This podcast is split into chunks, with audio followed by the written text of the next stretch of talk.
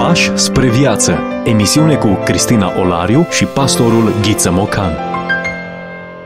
Bine v-am regăsit la o nouă întâlnire. Bun revenit, îi spunem și pastorului Ghiță Mocan. Mă bucur și eu să ne revedem. Ne revedem în preajma unui autor pe care l-am avut timp de două emisiuni. Iată, astăzi este a treia. Mai invităm pe cei care au ratat celelalte două părți să ne găsească. În format podcasting le avem pe toate și le puteți uh, parcurge. Ar fi o pierdere să le ratați, pentru că autorul este un, uh, un episcop care ne-a lăsat o moștenire frumoasă, un martir de altfel, Pierre Claverie. Uh, câteva cuvinte despre el, ce mai putem adăuga la informațiile pe care le-am spus deja? Poate prea puține am putea adăuga, mai degrabă să fac o sinteză, uh-huh. câteva repere biografice. S-a născut în 1938 în Algeria, din părinți uh, francezi, stabiliți acolo. Uh, termină liceul uh, în Algeria, apoi în 1957 uh, se reîntorc în Franța, unde își începe studiile universitare, merge pe matematică, fizică și chimie. Uh, în perioada studenției, se închinoviază la uh, noviciatul dominicanilor din Lille, adică devine călugăr dominican și revine în 1967 în Algeria. După ce se întoarce, începe să studieze limba arabă, ba mai mult, începe să studieze istoria și spiritualitatea islamică, pentru că acolo avem o majoritate musulmană. În 1981 este numit episcop de Oran, iar în 1987 a fost numit în Consiliul Pontifical pentru dialogul interreligios. În același an, cere cetățenia algeriană, fiind dispus să renunțe la cea franceză, de dragul celor pe care îi sluja, pe care îi evangeliza, cum am spune. Această cetățenie nu i-a fost acordată niciodată. Ca să vezi, ce ceri și ce primești. Urmează războiul civil din Algeria, perioada în care s-au produs foarte multe violențe, iar claverii condamnă atrocitățile comise de islamiști în timpul acelui război civil, primește în biserică, evident, în secret, tineri algerieni deveniți între timp creștini și în felul acesta, cu cuvântul și cu fapta, luptă împotriva extremismului musulman. În 1994 participă ca invitat special la Sinodul Episcopilor pentru Africa, desfășurat la Roma, la Vatican mai exact, ocazie cu care denunță lașitatea asasinării a patru misionari pentru Africa și a altor patru călugări, care erau cumva evenimente proaspete la vremea aceea. În 1996, alți șapte călugări sunt asasinați, răpiți din mănăstire și apoi asasinați. Din nou, Claverii ia poziție, așa cum se cuvine, condamnând terorismul uh, uh, islamic, uh, iar uh, recompensa, uh, răsplata pentru această atitudine pro-dreptate, este că la 1 august același an, 1996, este el însuși asasinat. Da, uh, cred că um, mărturia lui e frumoasă și a cunoaște istoria unui martir întotdeauna e o lecție de viață. Moartea lui e o lecție de viață. Um, am extras un paragraf dintr-un volum pe care l-am avut pe parcursul celor două emisiuni, mic tratat despre întâlnire și dialog, editura Humanitas, este volumul pe care da, îl propunem. iată cartea, deja menționată. E o carte pe care, după cum îi spune și titlul, Uh, nu o putea scrie oricine. Cred că puțini pot să scrie cu onestitate o asemenea carte. Iar aceia care o fac, deja o vor fi dovedit înainte de a o scrie. Iar acest om chiar a dovedit-o.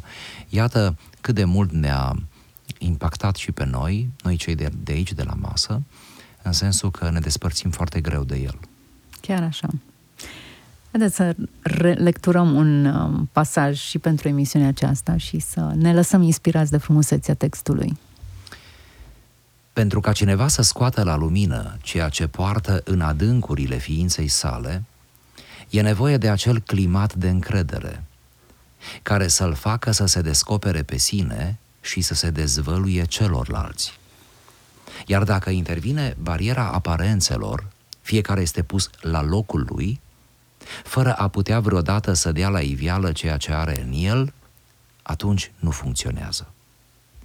Asta se întâmplă adesea nu din răutate, nici din reavoință, ci din pricina faptului că ni se pare că ne cunoaștem unii pe alții. Nu din lipsa încrederii în celălalt, ci fiindcă l-am văzut trăind și știm câte parale face. De unde știm? Și după ceea ce a făcut, uh, într-o zi, da, sau alta, altă dată, ieri, și acordăm sau îi refuzăm încrederea în funcție de cum s-a manifestat într-o anume zi și faptul acesta este închis definitiv în comportamentul pe care l-a avut, în gestul pe care l-a făcut și îl împiedicăm să mai iasă din sine, să crească sau pur și simplu să se schimbe, să fie, să acționeze altfel. Ori, sunt convins că ne petrecem viața trimițându-ne unii pe alții în trecut și închizându-ne, sau obligându-ne să ne închidem unii față de alții.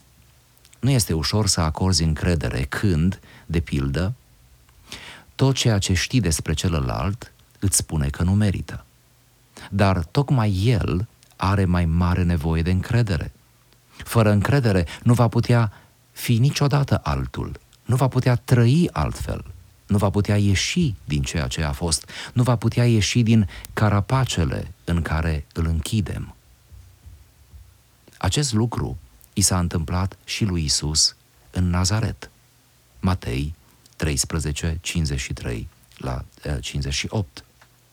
Eh, e judecat după statutul social al familiei, după faptul că n-a făcut studii de teologie, că nu s-a dus la templu.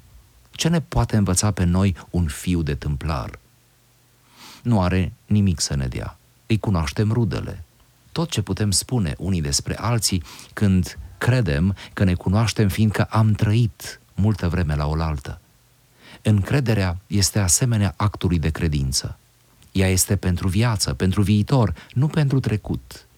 Și de aceea e dificilă. Are menirea de a-i deschide cuiva un spațiu de încredere în care să poată crește. Nu pentru că merită încrederea. Dacă ar merita-o, n-ar avea nevoie de mine ca să trăiască, ci și-ar trage seva din altă parte. Absolut superb. Deși textul vorbește despre prejudecăți, are de-a face cu mult mai multe elemente.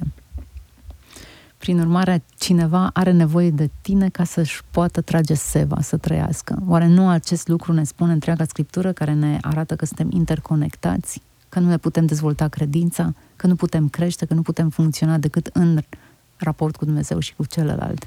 Că suntem ființe referențiale, că ne definim propria identitate prin uh, permanenta referire practică, nu? La ceilalți. Așa este. Din nou, Pierre uh, Claveri cu multă profunzime, uh, glosând pe marginea episodului cu Isus uh, în Nazaret și cuvintele care se aruncau lui Isus, îl știm cine este, frații lui, surorile lui sunt printre noi, părinții lui sunt pe aici, e fiul tâmplarului, fiul dulgherului, îl știm, îi știm trecutul. Și ei nu l-au acceptat pe Hristos, cel puțin aceea, din cauza acestei prejudecăți teribile care uh, ne predispune să-i închidem pe oameni în trecutul lor. Îmi place ideea asta, să-i închidem în trecut. Să împingem o ușă mare, imaginară, nu? Peste niște experiențe, niște fapte sau peste un datum biologic până la urmă, nu? Filogenetic, poftim. Uh, de unde să nu-i mai lăsăm să iasă. Noi îi închidem. Nu ei se închid pe ei. Noi îi închidem. Nu vrem să-i știm altfel decât cum îi știm. Ceea ce mi se pare aproape o răutate. Adică noi nu le acordăm virtual nicio șansă la schimbare. Nu le acordăm șansa la viitor. Ori bine, spune autorul, încrederea nu este despre trecut. Încrederea este toată despre viitor. Încrederea înseamnă să-i ofere acestuia spațiu să-și depășească propriile frustrări, propriile istorii de care el însuși poate se rușinează sau se simte cumva agasat. Pentru că intervine bariera aparențelor, fiecare este pus la locul lui. Oare nu acesta este exercițiul judecăților pe care le emitem? Fiecare om în mintea noastră își ocupă locul.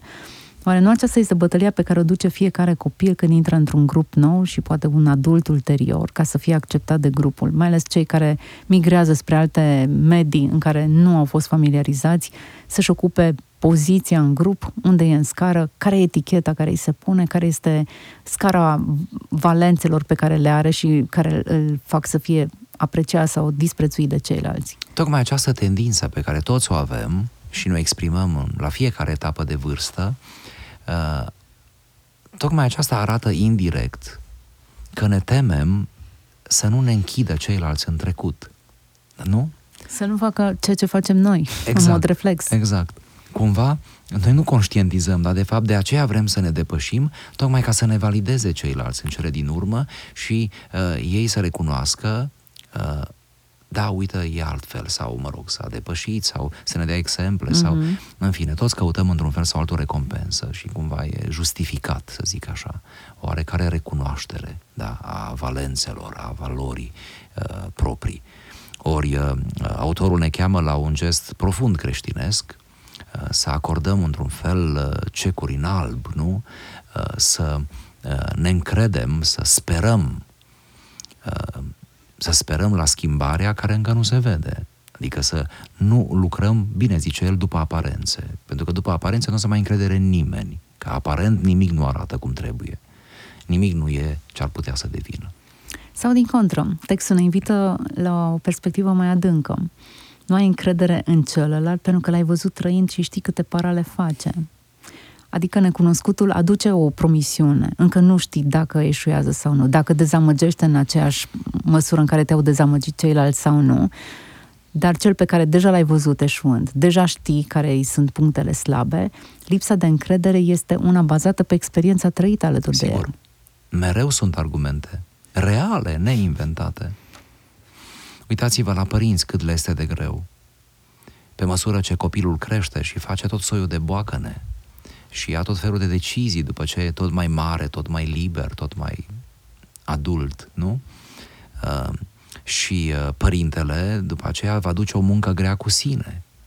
Să creadă că acel copil uh, în timp va fi altfel sau poate să fie altfel și că până la urmă viața va avea grijă să-i fie un profesor bun și uh, cine știe, poate se va însura cu cineva uh, și nu spun asta ironic, care îl va ajuta să se îndrepte. Pentru că ce n-au putut să facă părinții, face o nevastă bună. Asta e, sper că e un, un lucru dovedit. E literă de lege. Da. Cum și invers e valabil. Cum și invers. Face un soț bun.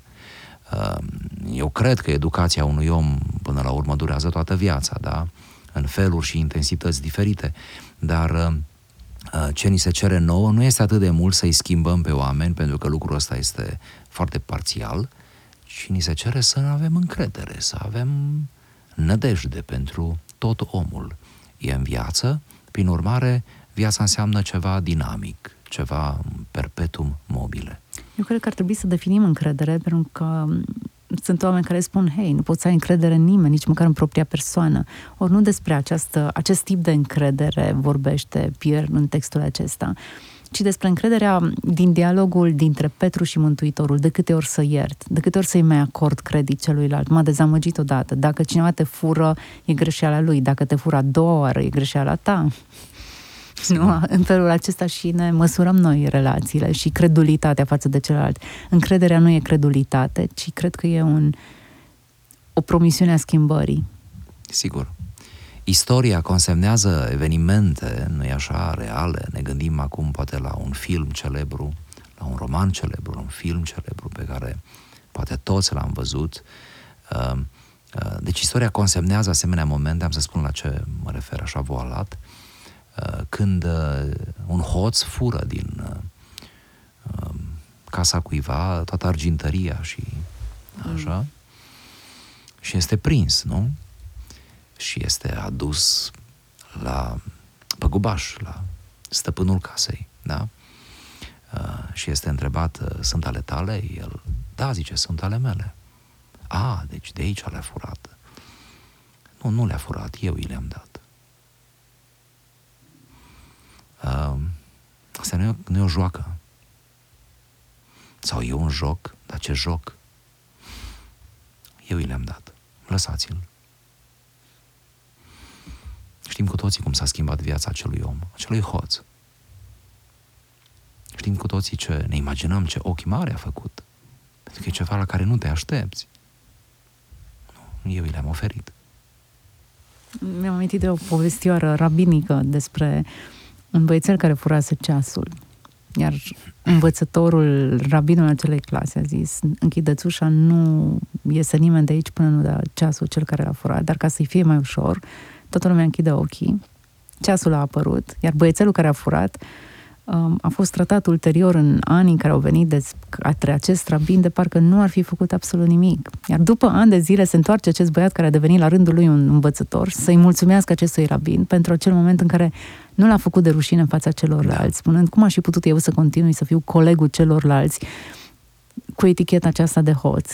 Iar surprinzător, bătrânul învățător i-a zis, nici eu n-am știut, am închis și eu ochii. Dacă mai îmi dați voie la o povestioară petrecută în mediul uh, mănăstiresc, într-o mănăstire de călugări. Umbla zvonul că unul dintre călugări adăpostește uneori o femeie în chilia lui. Nu era doar un zvon, chiar se întâmplă asta. Starețul află, aude, nu se grăbește să acționeze, cum nici Dumnezeu nu se grăbește.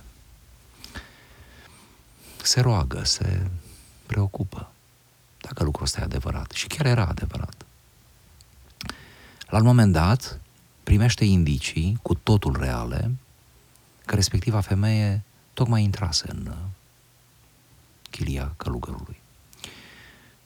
Starețul pornește spre chilie, ea fiind acolo, ne vine ca un scenariu de film, ca o, o scenă de film. Când aude călugărul că urma să intre cineva neștiind cine este, o ascunde într-o bladă mai mare, într-un cufăr mai mare din chilie. Pune capacul și încearcă să salveze aparențele. Starețul intră, îl întreabă ce face, cum e, el spune că e bine, starețul nu zice nimic. Își imaginează că femeia nu are unde fi ascunsă în altă parte decât în spațiu cel mai generos, adică acea ladă. Se așează pe ladă. Au o discuție din Scriptură despre Dumnezeu, despre... La final, când se ridică, starețul îi zice Numai un lucru vreau să-ți mai spun, frate. Ai grijă că te paște o mare ispită, o mare cădere. Eu nu știu care e cercetează-te. Dar eu asta am avut pe inimă să-ți spun. Te paște o mare cădere. Încearcă să biruiești. Și a ieșit. A ieșit fără să ridice capacul. Asta vreau să spun. Hm. Istoriara și? spune că omul acela a devenit de atunci până la sfârșitul vieții un călugăr adevărat. A venit și a mărturisit public la trapeză în fața tuturor și l-a îndrăgit pe stareț mai mult pentru că n-a ridicat capacul. Oare cum e cel mai bine să procedăm cu oamenii care ne greșesc?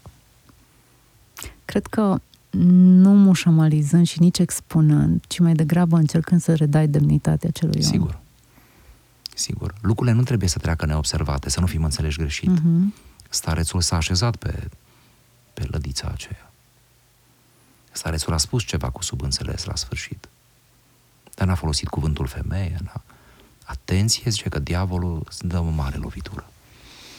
Seamănă cu episodul dintre Mântuitorul Isus și femeia prinsă în prea curvie. Da. Du-te și să nu mai păcătuiești. Sigur. N-a intrat în detalii, n-a rușinat-o Sigur. mai mult. Oricum femeia aceea era speriată de moarte. Trecuse pe lângă moarte. Sigur. Sigur. Ne e teamă să fim atât de generoși, nu cumva să încurajăm păcatul, nu cumva să, prin această atitudine deschisă și conciliantă, să închidem ochii față de compromisuri. Cred că acesta e substaratul intransigenței Da, spiritul nostru justițiar, mm-hmm. la un moment dat ne joacă feste, nu? Că e bine să fim pro-dreptate, da? Trebuie să fim. Dar cum să fii și drept și inteligent și bun și, nu? Uh, cum să știi ceva despre cineva și presupune că acel cineva e cineva de care îți pasă, nu vorbim de oameni de pe stradă. Uh, și în același timp uh, să porți cu el un dialog lung sau să-l iei cu tine undeva sau nu? Și să te îți propui să nu rostești cuvintele acelea, știi? Ci, ci să, uh, să vorbești voalat, uh, să, să spui în același timp ce trebuie spus, dar fără să fie ceva contondent ca apoi să fugă de tine, să se ferească de tine, ci să vină el în cele din urmă să-ți spună. Acum noi am trecut la judecăți mai adânci de valoare, de, de eu știu, de conținut, dar textul ne invita să nu judecăm după aparențe, ceea ce e un păcat și mai frecvent în care cădem și ni se pare o judecată ieftină, ba chiar necesară. Noi ne simțim datori să lipim etichete pe umerii celorlalți, cine sunt, cine nu sunt, da. ce au făcut, ce n-au făcut, cu cine să lucrezi, față de cine să te distanțezi și în distanța aceasta facem exact ceea ce făceau contemporanii lui Isus, care le etichetau. Nu e el fiul tâmplarului, nu l-am văzut noi crescând aici, nu e prea obișnuit cu noi ca să-l luăm în considerare și să îi dăm credit pentru ceea ce zice că este. Da, așa este. Uh, tocmai asta facem. Uh, ce vreau să mai, uh, să mai adaug apropo de etichete, e totuși ceva relativ asta, dar nu ne dăm seama, suntem așa de pasionați de subiect, că nu observăm cum pe același om, de-a lungul mai multor ani, punem etichete diferite, adică noi punem eticheta, noi o dăm jos. Adică intrăm într-un joc aproape puieril, în sensul că uh, atunci când lipim o etichetă, credem că e pe viață, că e definitivă și că toți ar trebui să citească eticheta și să ia în seamă asta. Noi suntem în măsură să emitem da, aceste da. judecăți de valoare. Și mai ajungem că prin ricoșeu ne supărăm și pe ceilalți care, mă rog, au alte păreri.